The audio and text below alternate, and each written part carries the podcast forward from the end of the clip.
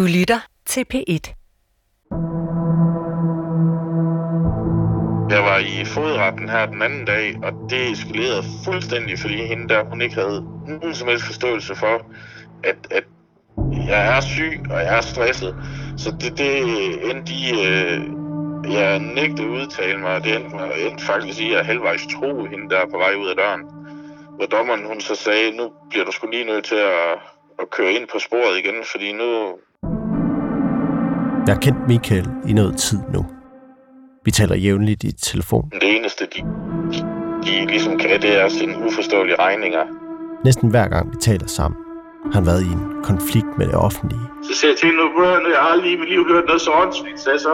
Hvad fanden er det, du ikke forstår? Så jeg er sygemeldt. Jeg står ikke til rådighed for nogen som helst, anden mig selv og min familie. Kommunen, jobcentret og fodretten. Hvad fanden regner I selv med? Og så blev hun rigtig sur på mig, fordi jeg nægtede at udlevere mit telefonnummer og min mailadresse. Og det var hende der fra det der inkassoselskab. Okay. Og så blev jeg rigtig gal til sidst, da hun ikke fattede det. Så, altså, jeg flippede helt af fuldstændig. Men jeg tror, de fandt ud af, at jeg var syg. Og jeg er syg i pæren, hvis du presser mig.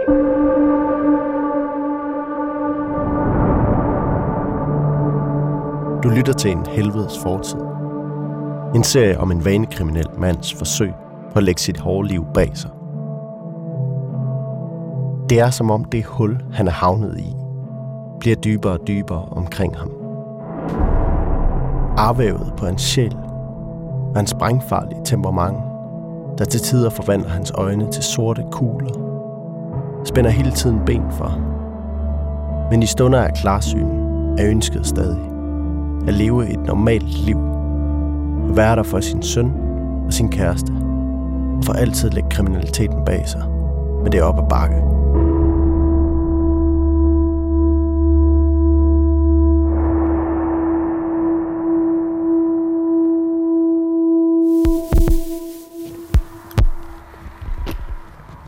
Jeg vil prøve at komme tættere på Mikael, længere ind i historierne fra fortiden, og tættere på den verden, han lever i. Jeg har derfor aftalt at mødes hjemme hos ham. Goddag i stuen. Vi skal ud og besøge ham, han kalder sin reservefar. Jens kalder jeg ham. Det er ikke hans rigtige navn. Jens har flere gange reddet Mikael, når det hele har set for sort ud, til han selv har kunnet overskue og komme ud af mørket. Mikael er alene hjemme og sidder midt på sofaen foran et kæmpe fjernsyn, hvor Discovery kører. Nogle brovtende, tatoverede sydstatsamerikanere er i gang med at gejle nogle gamle biler, imens de skændes med hinanden. Der står et lille børnekomfur på gulvet i det fjerneste hjørne af stuen, og småbørnslegetøj ligger hister her på gulvtæppet. Du sagde lige før, at du havde problemer med at sove for tiden. Altså, hvorfor tror du har det?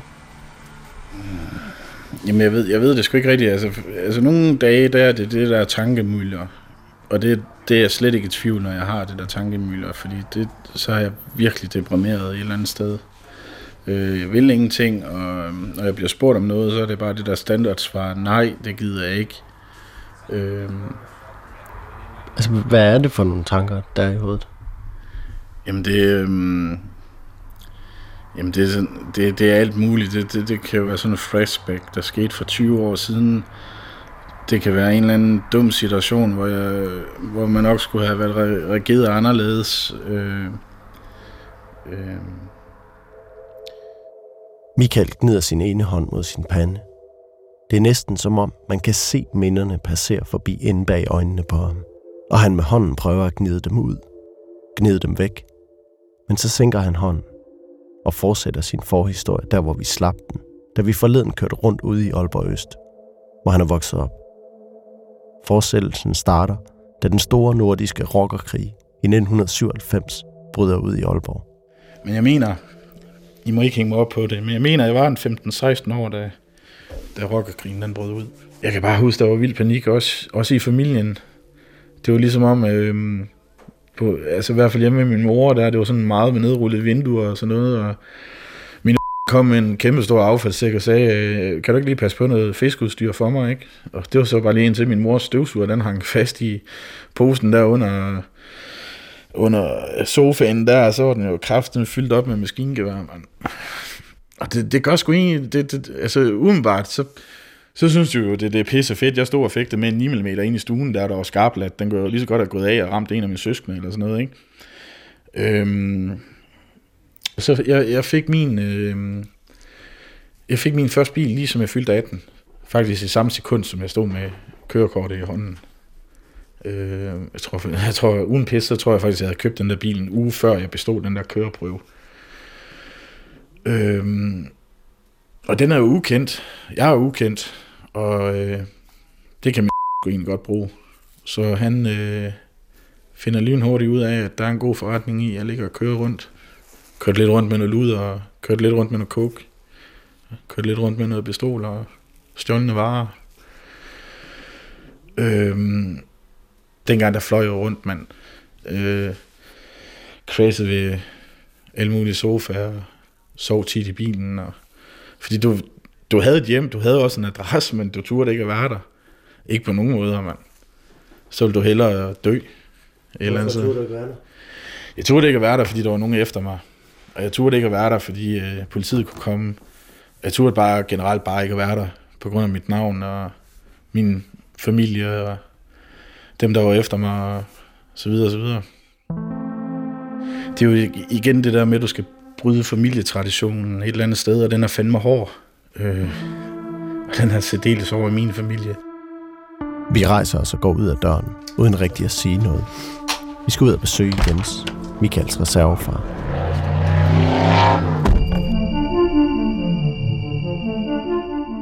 Hej. Hvad så? Hvordan sker den? Jeg taler en del i telefon med Mikael imellem mine besøg i Nordjylland. Ja. Hvordan sker den? Hans humør svinger voldsomt.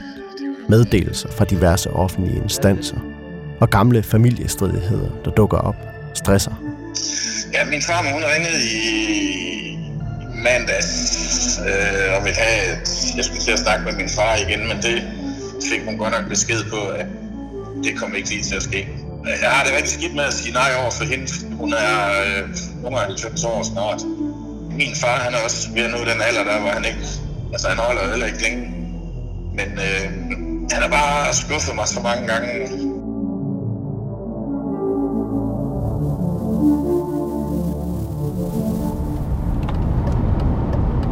Hvor er vi på vej hen nu? Vi er på vej til en lille by. Op til, jeg kalder ham den gamle. Og det gør jeg, fordi han er ligesom en far for mig. Så han det er ligesom ham, jeg tager op til, når jeg tænker, nu kan det hele kraftedeme være nok. Vi sidder i bilen på vej mod Jens. Mikael kører frisk til. De små nordjyske veje snor sig i bløde sving. Der marker så langt øjet rækker, og indimellem dukker en monstrøs svinefarm med friseret græsplæne og gipsløver i indkørslen frem fra det flade landskab. Har du følt, du har haft en far altså i dit liv? Nej, han mistede... Altså, han har jo været der, men da min mor og far blev skilt, der glemte han os. Og det gjorde han sådan mere end en forstand, kan man sige. Så jeg kender ikke min far i den dag i dag. Jeg ved sgu ikke, hvad han kan lide, og jeg ved ikke, jeg ved ikke noget som helst om min far, altså... Det gør jeg sgu ikke, at han ved intet om mig. Vi passerer små flækker med lukkede butikker, parcelhuse langs hovedgaden og nedlagte landbrug med tilgroede traktorvarve, der sælger kartofler ved byskiltet. Det er nu ved at være noget tid siden, at Mikaels søn kom til verden. Men opkaldene kommer stadig. Dem, hvor han er ubehagelig og rasende. Så er den der dæmon, den der sådan virkelig kommer op. Og dem, hvor realiteterne hober sig op om ørerne på ham. Og gør ham magtesløs. Nu advarer de med, at man skal stikke sig i spillet. Og så er der dem, hvor alt ser sort ud. Ligesom om man har kørt død i det hele. Det hele er bare lige meget. Men du har jo lige fået en søn, jo. Ja. Det er nok også det, der holder dig op.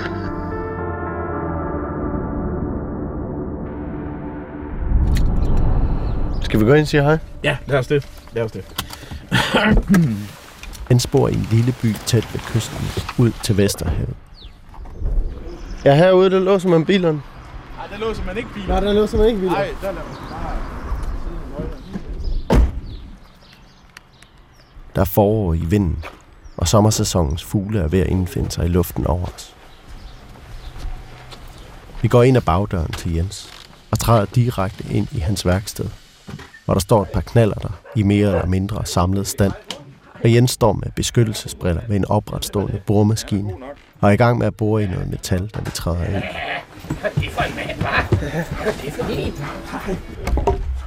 Jens hund kan udmærket godt kende Mikael og hilser ham eksalteret velkommen. Vi står og betragter knallerterne lidt, før vi sætter os. Jeg kører puk. Det kan jeg se. Og en enkelt motorcykel, men ja, det er jo en hobby. Det skal man have. Jeg har også fået en puk. En fin puk Monza, som jeg regner med, at han kunne få lidt glæde ud af. Så har han da noget for tiden til at gå med noget fornuftigt. Men ja, lige nu, der har han vist mere travlt med barnet, tror jeg. Ja, det er ikke så meget, man får reddet en sådan taget efter. Nej, men nu er det også først lige nu, det er blevet godt vejr, ikke? Så. Det lune forårsvejr gør, at vi tager plads på en bænk uden for værkstedet. Fandme godt nok dejligt herude. Mikael og Jens på den ene side, og mig på den anden. Jeg kan jo høre på dig, at du ikke er her fra området. Hvordan du havnet her i Nordjylland? Mine forældre, de har boet heroppe. Og i 52 så rejste de herop fra, da de var i midten af 20'erne, der var ikke noget arbejde. Og så har jeg boet i Frederiksværk og Frederikssund i mange, mange år. Og al min familie var jo heroppe, så da jeg mistede min mor, så sagde jeg til min far, at han skulle ikke blive plejehjem. Det havde jeg lovet ham for mange år siden. Så sagde jeg, skal vi ikke købe et hus sammen? Så skal jeg passe dig, indtil du dør. Og så gjorde vi det. Så jeg købte et hus til ham nede i Hirtshals, så boede vi der i 11 år. Og så da han døde, så lejede jeg det her ud i stedet for, så jeg kunne komme lidt på landet og slappe lidt af. Ja. Mikael og Jens har kendt hinanden i cirka 8 år.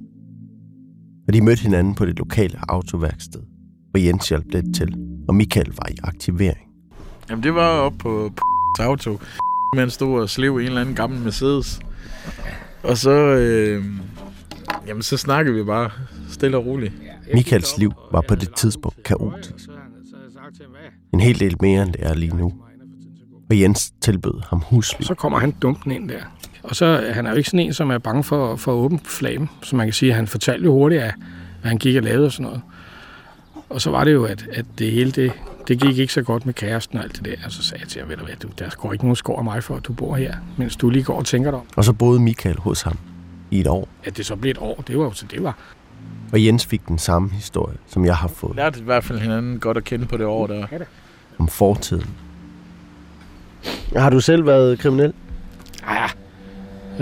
Jeg kørte motorcykel, da jeg var 17, ikke? Der købte jeg min første motorcykel, så du var med helt i de spæde år, der ville dem makrallen og dem, der huserede? Ja, lige præcis. De blev nakket alle sammen dengang. Ja. Så mange af mine gamle bekendte og venner, de er jo døde i dag. Det er jo enten af stoffer, eller så er de blevet skudt.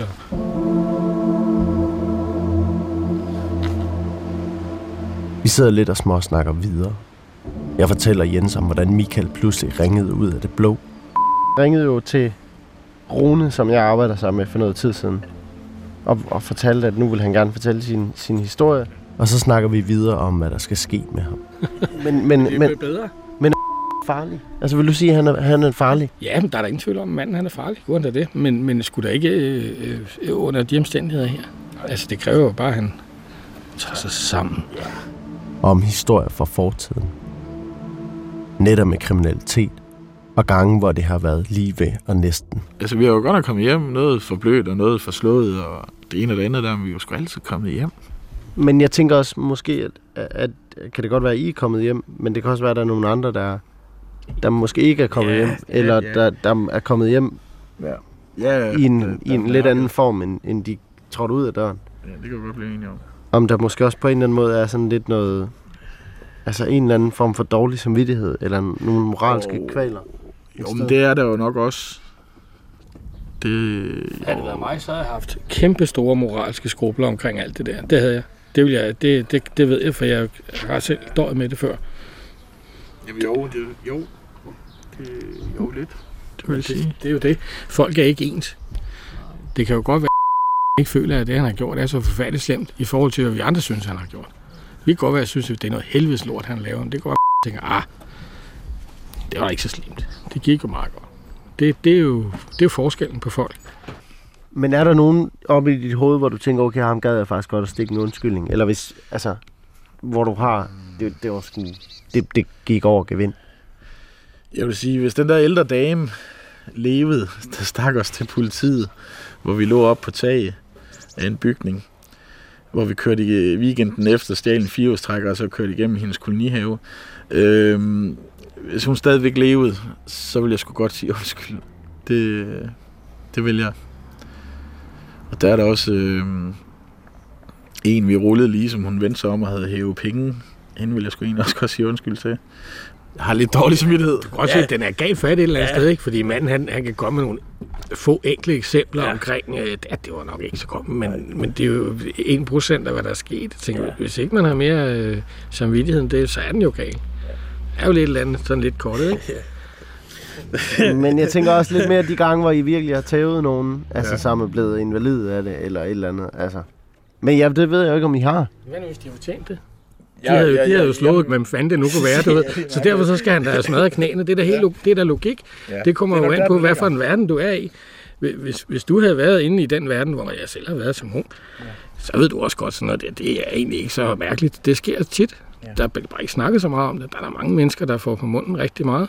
Det bliver aldrig politianmeldt. Sådan er det jo i de der kredse. Det er jo kriminelle kredse. Det er jo lukket land, det her. Men hvad var det, der gjorde, at du ikke ville være kriminel mere? Det er jo helt tilbage i 80'erne. Jamen jeg fik jo min søn. Så stoppede det jo. Men det kan jo ikke forenes. Det var simpelthen det? Ja. Det var det. Det hænger ikke sammen, de to ting. Det gør det virkelig ikke. Men har det spøgt i dit hoved, de ting, du har foretaget dig som kriminel efterfølgende? Det er noget af det mest rædselsfulde, jeg kan komme til at tænke på. Ja, det spørger hver dag, den dag i dag også. Så ja, det vil altid sidde der, fordi det er sådan nogle åndssvage ting. Det er groteske. Men er det noget, du vil fortælle om? Ja, det tog dem... Jeg ved ikke, jeg har brugt et halvt år på psykiatrisk afdeling for at fortælle dem det. Altså, vi snakker jo bare om at være modbydelig over for andre mennesker på en måde, som man slet ikke burde behandle andre mennesker. Altså, det er jo det, der er sket i sin tid, når man har været involveret i alt det rocker- og bandekriminalitet. Så behandler du jo folk som lort, og du bliver formentlig også selv behandlet som lort. Og der er ikke nogen, der ser skævt til det, fordi alle ved jo, det er sådan. Og jeg har engang stukket en gaffel igennem hånden på en mand, for eksempel, og det har jeg det stadigvæk skidt over. Det kan jeg slet ikke forstå, jeg kunne have fundet på. Men i det tidspunkt, da det skete, der synes jeg ikke, det var noget problem. Og det er jo sådan nogle historier gang på gang, altså folk, der er blevet truet med skydevåben, og der er skidt og pisset i bukserne, og har fået tæsk med baseballbat, mens de ikke kunne gøre noget, fordi de havde et jagtgevær i hovedet og sådan noget. Det er jo sådan nogle ting. Når man så tænker tilbage på, hvordan de har haft det bagefter, så kan man ikke blive andet end ked af det, altså. Sådan er det. Eller sådan har jeg det i hvert fald. Det er kort fortalt, ja. Der bliver lidt stille mellem os. Selv Jens hund er stille og ligger helt roligt. Det er tydeligt at se, at Mikael tænker. Fuglenes optimistiske fløjten og de dystre afstumpede historier ligger en helt særlig, underlig stemning over den lille havebænk, hvor vi sidder.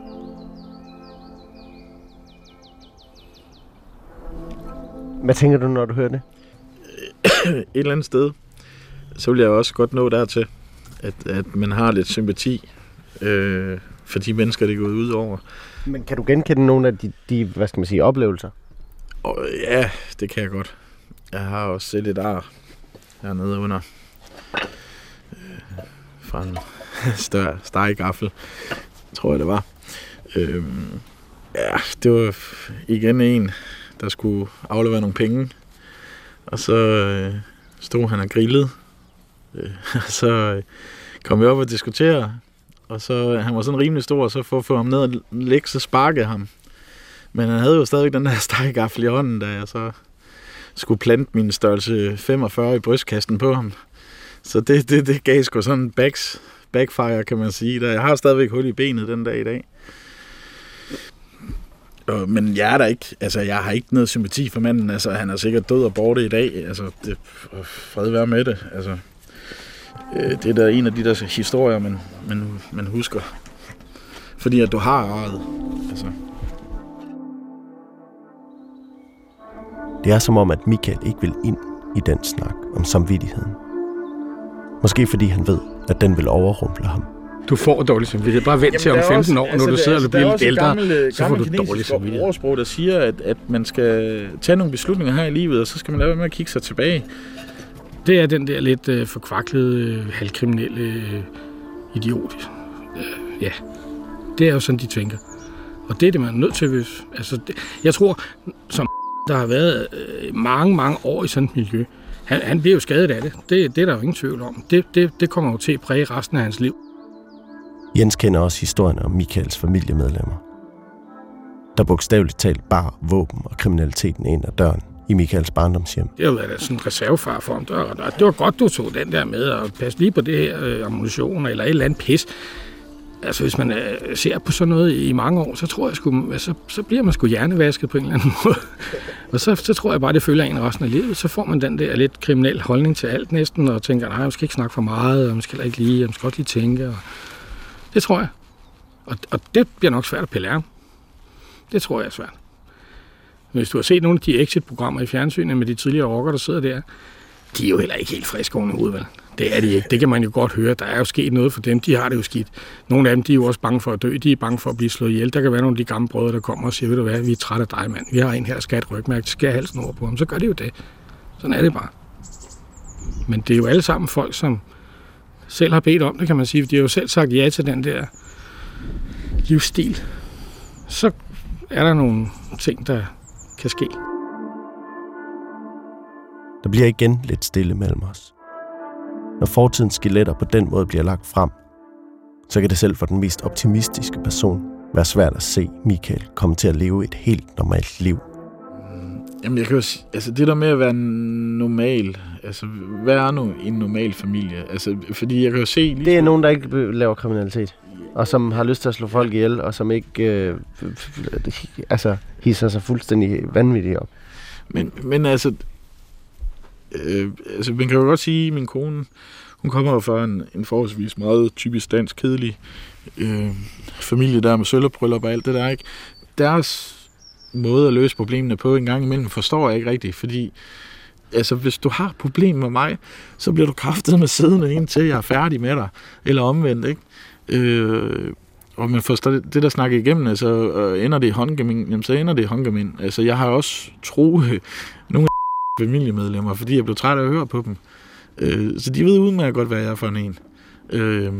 Men det er fordi, sådan er jeg bare. Men det er da heller ikke fedt, hvis folk er bange for dig. Altså. Nej, det er det jo ikke.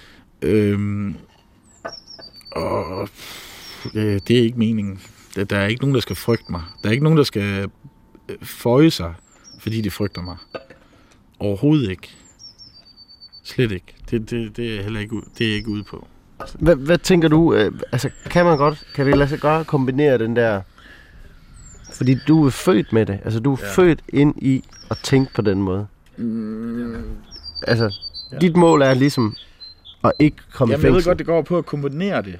Nej, men ja, eller leve et liv, så du kan være der, så du kan være far nu. Jamen det kan jeg jo godt leve.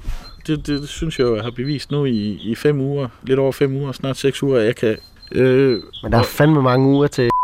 lige er 18. Ja, det er da sindssygt, mand. Man kan sige, at han har ikke de bedste odds på hånden til at være en perfekt familiefar, som tingene ser ud lige nu. Men de er bedre, end de var for et halvt år siden, og de er meget bedre, end de var for flere år siden. Så han kunne risikere at miste sit kørekort, fordi han indtager hash, så kan han lige pludselig ikke køre barnet. Han kan ikke ud at handle, han kan ingenting. Det i sig selv er nok til at splitte sig noget af. Så hvis man så lægger de andre ting i, han stadigvæk går og piller lidt med små ting til ham selv og sådan noget, så kan du godt se, at det bliver jo svært. Det er op ad bakke, ikke? Så hvis ikke han laver det helt om, og det hele kommer væk, og det kommer ikke til at ske, det tror jeg simpelthen ikke på, så kan det ikke blive den der sunde kernefamilie, som alle går og siger, det er det. Men det kommer til nærmest tæt på. Problemet er bare, at det vil altid ligge i baghovedet, at der kan ske et eller andet, og så kan det godt være, at lige er der i et halvt år, eller 3 måneder, eller et eller andet, fordi han er på ferie, eller hvad ved jeg, ikke? Det kan man jo ikke. Det kan man ikke gardere sig imod. Der tror jeg, du skulle... Den er du ikke fikset endnu. Nej. Men det er et spørgsmål, om du gider at gøre det. Det ved jeg ikke.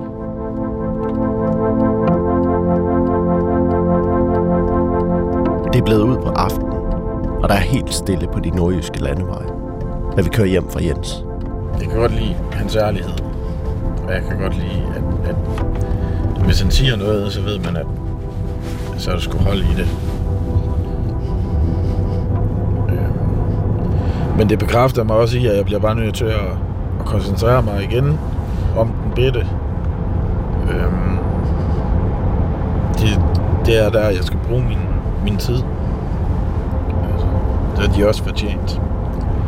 Det der med at rende rundt om natten, og de ikke ved, hvor jeg er, og det ene og det andet der, det duer sgu ikke. Det gør det ikke.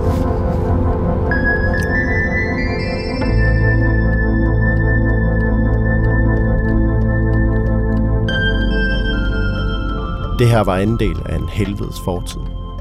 I næste afsnit begynder Mikael for alvor at indse konsekvenserne af fortidens fejltagelser. Og så tager vi en tur til Aalborg igen. Vi skal mødes med den betjent, der anholdte Mikael, da han sammen med 2 venner begik alvorlig kriminalitet, og derefter stod til mange år i fængsel. Hvor kriminelt var det de havde lavet? Altså? Det var rimelig kriminelt, det her. Det må jeg nok sige. Det var ret slemt. Det var på alle landets aviser, forsider, nyheder. Vi skal over i kategorien i det. Mit navn er Mikkel Rønov. Ron Spargetsen er redaktør. Du kan høre flere P1-podcasts i DR's radio-app. Det giver mening.